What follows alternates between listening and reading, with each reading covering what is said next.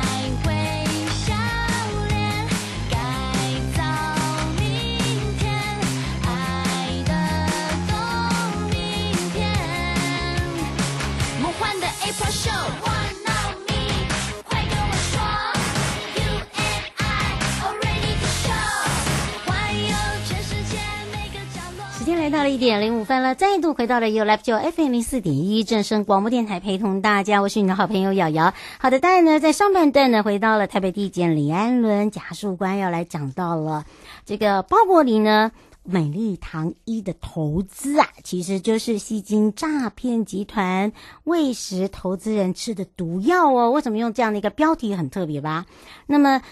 这个所谓的非法吸金的诈骗诈术哦，是如何来诈骗你的金钱。好的，当然呢，这是算犯罪吗？那么有一些呢，好像是你情我愿，或者是有些是心不甘情不愿，还有一些是用诈术哦。所以呢，今天会来跟大家说明。而在下半段呢，回到了朱棣检察官时间，要讲到了就是浅谈一下我们的家庭暴力的问题了。那么呢，也会让大家了解，在这个家庭成员间哦，如果呢在身体、精神或经济上面呢有到骚扰、控制或者甚至威胁的话，那么到底算不算侵害，也要来跟大家说明。先回到了检察官时间。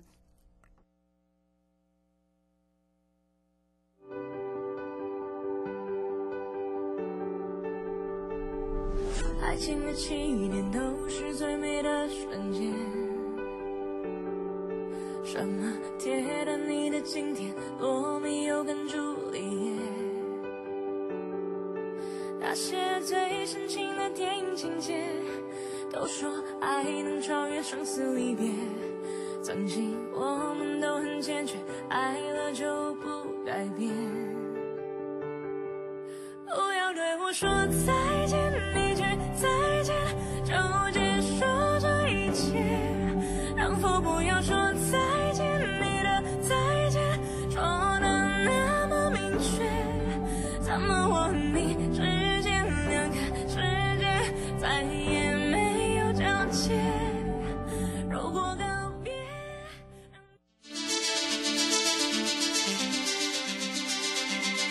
生活法律。Go Go Go！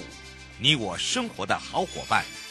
我是你的好朋友哦。我是你的好朋友瑶瑶，再度回到了 YouLive Show FM04.1 正声广播电台，陪同大家也要开放全省各地好朋友的时间了，02372920。那么呢，我们也要赶快来让台北地检李安伦检察官跟大家打个招呼了。哈喽。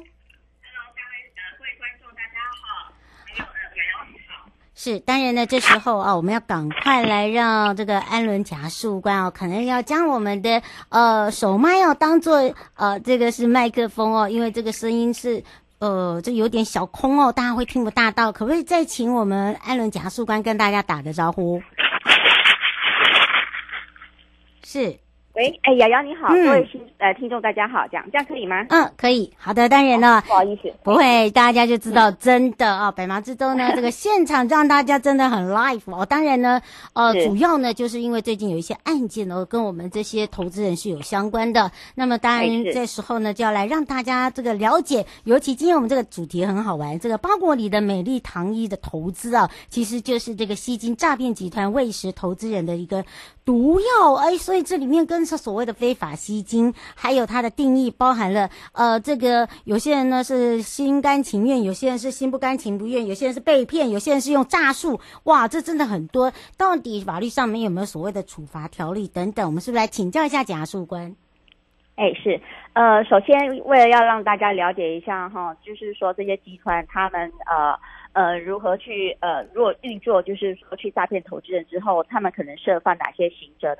那投资人要如何去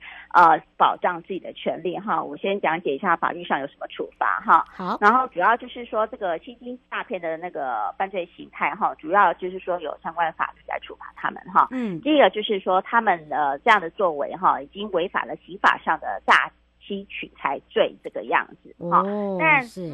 但当然哈，因为他们算是一个犯罪集团嘛，那如果是说他们3人以上共犯这个罪名的话呢，可能还会有加重情形的一个加重条件哈。那另外呢，因为他们也算是就是说因为他们要诈骗的时候呢，也会答应投资人一些高额的一个获利，当然。限制条件就是说，我们投资人要给付相当的金钱到这个集团里面去，所以呢，这个犯罪集团同时他们也违反了银行法的有关于违法吸金的规定哈，也就是说，他们跟投资人哈，就是说请他们投资一大堆钱之后呢，是一定会承诺给这些人一定的相当的红利，那这样就违反银行法了哈。然后另外呢，因为他这个诈骗集团，他为了就是要扩增他这个投资的规模，所以他就会利用就是说上游拉下游的方式哈，有点类似多层行销层次行销的方式来增加他的会员数。那所以呢，他为了要去诱惑这些投资人去找他的下游的投资人来加入他这个集团呢，他会提供这个原先的投资人一些相当的一个佣金哈，然后变成就是说这个介绍他人来参加的佣金成为他这个获利的主要来源之一，所以主要就是说可能就是说有这样的犯罪集团的话呢，他们可能可以触犯这3样的这个罪嫌这样子。可是还是要特别注意，有些人还是不大了解，对不对？是，譬如说哪一方面呢？譬如说多层次传销部分嘛，尤其是这算是比较新的法条啦，这个是民国103年才才制定公布的一个法律这个样子。但不管怎么样，主要就是说投资人认为他们就是说有受骗了，然后来地检署申告，或是到任何司法机关去申报的话呢，基本上我们检察官会按照就是说这个犯罪行，如果有构成犯罪行的话。那检察机关会根据这个犯罪集团他所涉犯的罪名，然后去做一个起诉的一个法条这样子。那只是说先跟投资人，就是说跟听众先说明一下，就是说我们地检署在处理这样子的犯罪集团的时候呢，会用什么样的相关的法律去起诉他们这样子。是，我现在想请教一下哦，就是说现在有很多类似这样子您讲的这个多层次传销，那么他这个主打的利益哦，跟这个所谓的抽成很高，他想请教一下，是不是应该要让大家知道有出现哪一些的这些关键，以及呢有哪一些的这个形态哦，可以让这些投资者可以更了解，也不会被骗。哦，主要就是说这个犯罪这个吸金集团呢，他为了要吸收这些投资人来把金钱投入到这个集团里面去呢，他主要就会跟投资人讲说啊，我这边有推出一个什么很好的投资标的，那你只要拿一笔钱进来之后呢，然后只要时间不用，就是说你也不用做什么事情，你只要时间的经过，譬如说一周之后呢，然后一个月之后呢，然后就可以获得差不多换算成年利差不多就是2-3倍的一个红利这个样子。那所以投资人看到这个非常高额的获利呢，然后他就会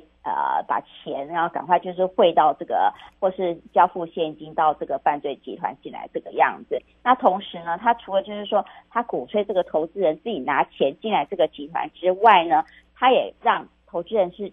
去说你也可以啊去找一些你的好朋友然后进来参加这个投资哈。那当然他会那个跟投资人说服，就是说啊，你自己赚那么多钱啊，你也要好好的分享给你的亲朋好友进来投资，然后让大家一起过来赚钱。那当然也不是说你介绍人家进来赚钱完全都没有获得利益，同时呢你只要介绍一个人来，或是你介绍的人进来之后呢，再介绍其他的人进来之后呢，你也可以从这边取得高额的一个分红佣金。那这个部分呢就主要是涉犯那个多层次传销法。嗯，因为基本上政府并没有就是说去禁止，譬如说什么多层次传销，就是说去贩卖一些什么产品之类的。但是如果说这个行为涉犯，就是说有关于就是说它这个获利在于就是说你有拉多少人进来，你也没有卖什么东西，也没有为他去销售的什么东西，而是就是说这个获利完全只基于这个人你拉了多少人进来，然后他投资了多少，你就可以从他这个里面投资里面下去抽佣。这样子就已经触犯多层次传销法的第18条的规定了，这样子是哦，所以我们还是要请这位朋友哦，要特别的小心，尤其啊，这个什么时候呢，让自己觉得已经开始被骗的时候，都已经钱投入很多了，对不对？对呀，对呀，嗯，是，对，因为基本上呢，他们这些犯罪集团，他们并没有本身去创造给你高额红利的一个获利能力。因为一般来讲，如果说正常的投资管道年利率如果 10%、20% 就已经很了不起了，但是他这个犯罪集团呢，他就是给你一个很高额就是说的获利一个方式，譬如说2-3倍，就是所谓的已经200-300倍的年利率的报酬了，基本上这是不太可能的事情啦。那一开始初期的话呢，这个犯罪集团当然就是给这些投资人很高额的一个红利这个样子。但是它就是整个一个基金池来看，他投资人投进这么多钱来之后呢，然后他又承诺要给你这么多钱，那到最后一定是没有钱嘛，因为他根本没有什么没有所谓的正常的一个获利来源，就分到后面就是没有钱可以分给大家了，然后最后这个犯罪集团就开始瓦解了这个样子。当然这个刑责重吗？对啊，这个刑责重吗？尤其是如果被害人已经知道了，对不对？已经知道自己被骗，想要讨回来，这个你知道这个诈骗很难欸。是，诈骗的话，因为我们台湾目前就是说对于诈骗的部分，如果是犯罪集团的话，如果是共犯就是3人以上，所谓的那个诈骗的那个加重情形的话呢，那可能就是1到7年以下中间的一个刑罚这个样子。那如果是就是说它有涉及也有涉及银行法的规定的话呢，银行法的话就罚比较重。它是3年以上、10年以下的有期徒刑这样子。是，对。方小姐想要请教一下检察官哦，最后我们只能最后一通，就是她想请教一个，就是说如果已经知道了，然后呢也已经在走法律程序，是不是到最后钱是一毛都拿不回来？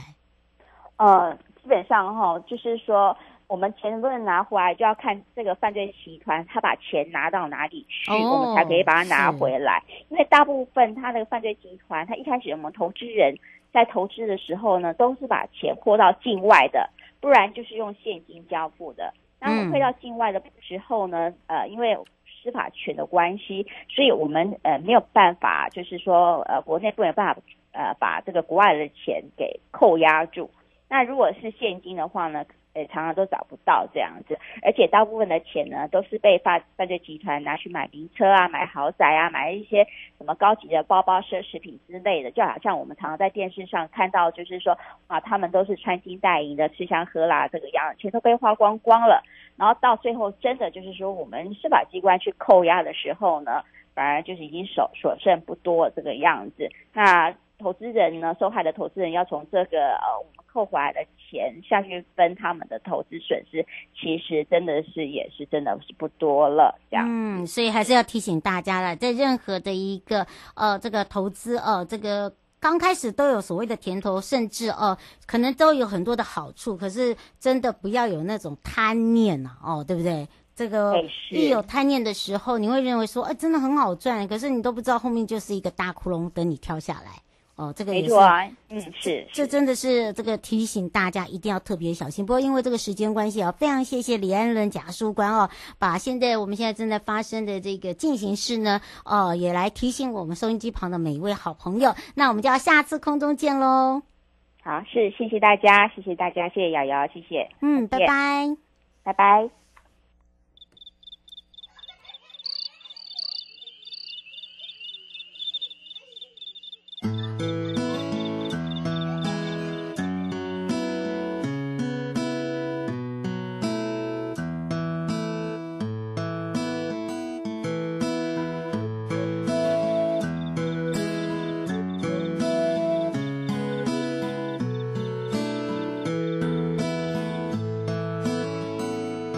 对这个世界，如果你有太多的抱怨，跌倒了就不该继续往前走。为什么人要这么的脆弱堕落？请你打开电视看看，多少人为生命在努力，勇敢的走下去。我们是不是该自主？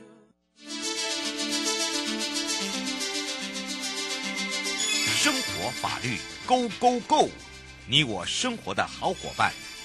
我是你的好朋友我是你的好朋友瑶瑶，再度回到了 YouLive Show FM04.1 正声广播电台，陪同大家。好，回到了台北地检驻地检察官时间呢，我们要开放全省各地好朋友时间0223712920赶快来让驻地检察官来跟大家打个招呼。Hello， 大家好，我是台北地检署检察官朱棣。是，当然呢，今天呢，我们的朱棣检察官也预告了就今天讲到这个家庭暴力啦。其实家庭暴力呢，这个层次范围是非常的大，而今天我们也要让大家了解，尤其是针对这个家庭成员在一些这个家庭暴力里面可能会发生的，不管在身体、精神或者是经济上面有一些骚扰，或者是控制他的行为啦，或者甚至威胁啊，有一些这个不法的这些让大家觉得他就是已经侵害到了，可是这些侵害的这个权利还是在于个人啊，所以我们今天要赶快来请教一下我们的检察官了。好的，是啊，我现在只是想先跟大家介绍一下什么叫做家庭暴力。那家庭暴力就是我们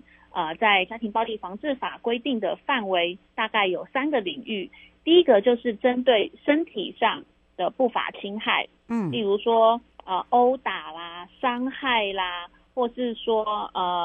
限制你的行动啦，甚至有一些性行为的侵害，那这个都是身体上的部分。那精神上，如果说是像如果是辱骂啦、恐吓啦，或是说跟踪啦、监视啦，或是之类的，就算是精神上的不法侵害。那另外一种在经济上面，如果说不给家庭成员一些生活费用。或是极度的控制家庭的财务，或是强迫去要他担任保证人，或是以出名义来去跟外面不管是银行啦，或是一些地下钱庄成立一些借贷行为，这都算是经济上的不法侵害。嗯，是，所以今天会让大家了解哦，这个家庭暴力防治法到底有没有保护刚刚所讲的这些部分，以及呢，这个家庭成员的这个类别有哪一些包含了，碰到了话该怎么办？来请教一下朱娣检察官了。啊，好的，那我们家庭暴力防治法保护的这个成员的范围哈，其实大概分为两类。那第一个就是大家传统观念里面的家庭成员。例如说，就是像同居的，就是只要住在一起的人，其实就都有算是在那个家庭成员的里面哈。嗯，那如果说像是夫妻啦，或是前夫妻，就是已经离婚的，其实也都算，还是住在一起的就对了。如果说是夫妻或是前夫妻，不管有没有住在一起，其实都算是我们的保护范围哦。哦，要了解，嗯。那另外一种是直系血亲，直系血亲就是说像，父母跟儿子女儿，或是爷爷奶奶跟孙子孙女，那外公外婆跟孙子孙，这都算是直系的血亲。那直系姻亲，例如说像公公啊、婆婆啊、岳父岳母啊、小姑子、小舅子，这些其实都算是直系姻亲。那另外说像。还有一种是像我们像那个旁系的血亲姻亲，就像自己的兄弟姐妹啊、表哥表姐、堂兄弟堂姐妹，这些也都包括在里面。那还有另外一种，就虽然不是家庭的成员，但是也是在我们家庭暴力那个防治法的保护范围哦。就是我们有亲密关系的未同居伴侣。讲简单一点，就是有交往嘛，就是有亲密的交往关系，就算没有住在一起的话，其实也是在我们保护范围内，这个就是俗称的恐怖情人条款。哦，所以这个部分现在是有的就对了。啊，是的，对，有扩大这个保护的范围。其实这也是对我们好事啦，对不对？有很多人想说，对啊，因为前阵子新闻好像很多因为恐怖情人的关系有造成一些不管是别人身体生命的伤害，或是社会的恐慌，所以在104年的时候就有通过这个恐怖情人条款。如果是已经之前曾经有，或是现在曾经有这个亲密交往关系的话，都可以去用这个家庭暴力防治法来申请保护令哦。嗯，是。吴小姐想请教一下，她说不是一直在宣导就真的有家里有这样的一个问题的话，报警察单位。可是她说她想请教一个问题，就是说警察单位在处理的话，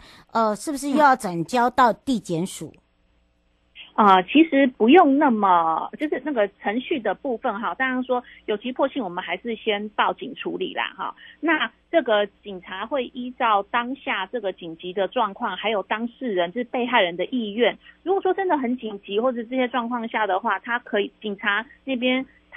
就是直接会有家庭那个保护官哈，他就是也会跟社工联系，那社工就会。跟警察就会协助被害人直接就医、开立验伤单，然后也可以帮助申请紧急保护令。那有紧急保护令的话，就会立刻送到法院那边去那个审查，所以不会说一定要等到警察要移送到地检署，这个程序很慢。其实现在不会了。嗯，就是说要简化啦，就是说你可能知道的话是之前的啦，对不对？而且通常检察官呢，也可以让我们碰到这样的事故的时候，其实他就很像这个第一层的保姆，他一定会先帮你设法解决，应该这样讲嘛，对不对？是，没错。嗯，对。所以现在如果说真的有碰到一些家庭暴力的行为的话，请真的大家要。勇于的立刻报警，那警局那边我们现在也都有结合了社会局和家庭那个暴力防治中心的社工，都会做第一线的处理，会帮忙说协助验伤、协助申请紧急保护令、通常保护令，还有协助保存相关的证据。这样子，